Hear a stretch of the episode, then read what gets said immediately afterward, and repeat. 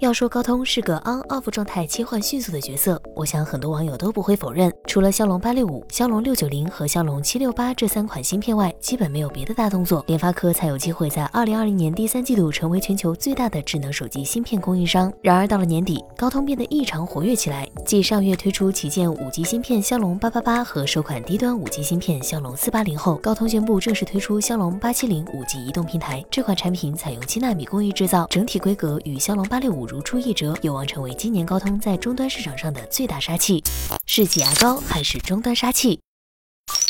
首先，让我们来过一遍骁龙八七零的配置。骁龙八七零五 G 基于台积电七纳米工艺制成，采用了增强版高通 Creo 五八五 CPU 核心，其中 Cortex A 七七超级大核主频达到三点二 G 赫兹，相比骁龙八六五高出三百六十兆赫兹，相比骁龙八六五 Plus 提高了一百兆赫兹。性能方面，根据 Geekbench 五的跑分信息，骁龙八七零的单核跑分可达一千零三十四分，对比骁龙八六五的八百七十六分，提高了百分之十八；多核跑分可达三千五百一十三分，对比骁龙八六五的三千零五十三分，提高了百分之十五。如果骁龙八七零能将功耗和发热方面控制好，整体表现甚至可能超过骁龙八八八。部分网友将骁龙八七零视作是骁龙八六五 Plus Plus，但这种说法并不准确。骁龙八七零更像是对骁龙八六五的一次优化，而不是单纯在骁龙八六五 Plus 的基础上进行加强。骁龙八七零的价值所在。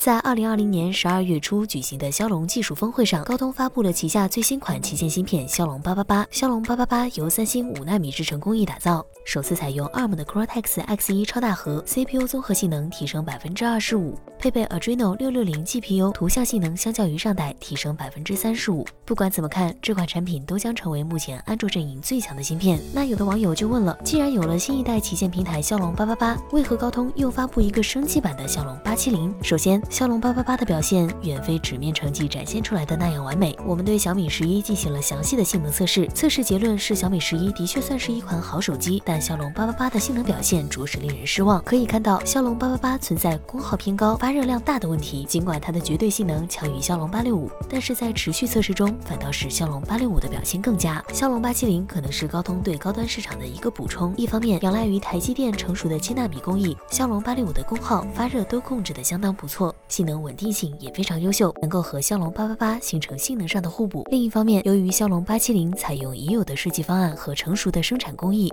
可以更好的控制生产成本，厂商相争，用户得利。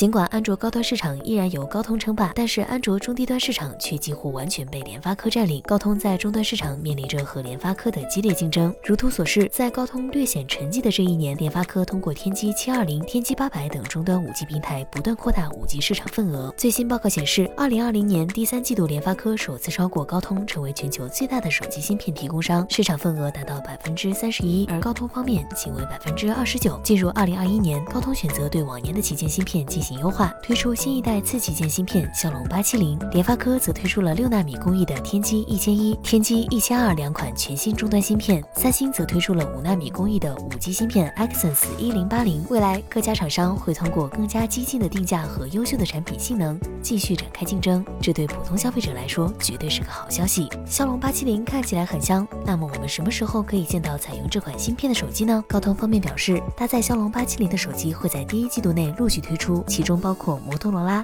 小米、OPPO、一加、iQOO 等厂商。根据已知情报来看，摩托罗拉将会全球首发，于一月二十六日在国内发布搭载骁龙八七零的摩托罗拉 AGS。此外，Redmi K 四零也有望配备骁龙八七零，售价直接探底，敬请期待。好了，本期内容到此结束，欢迎小伙伴们在评论区中留言讨论，还有一键三连，我们下期再见。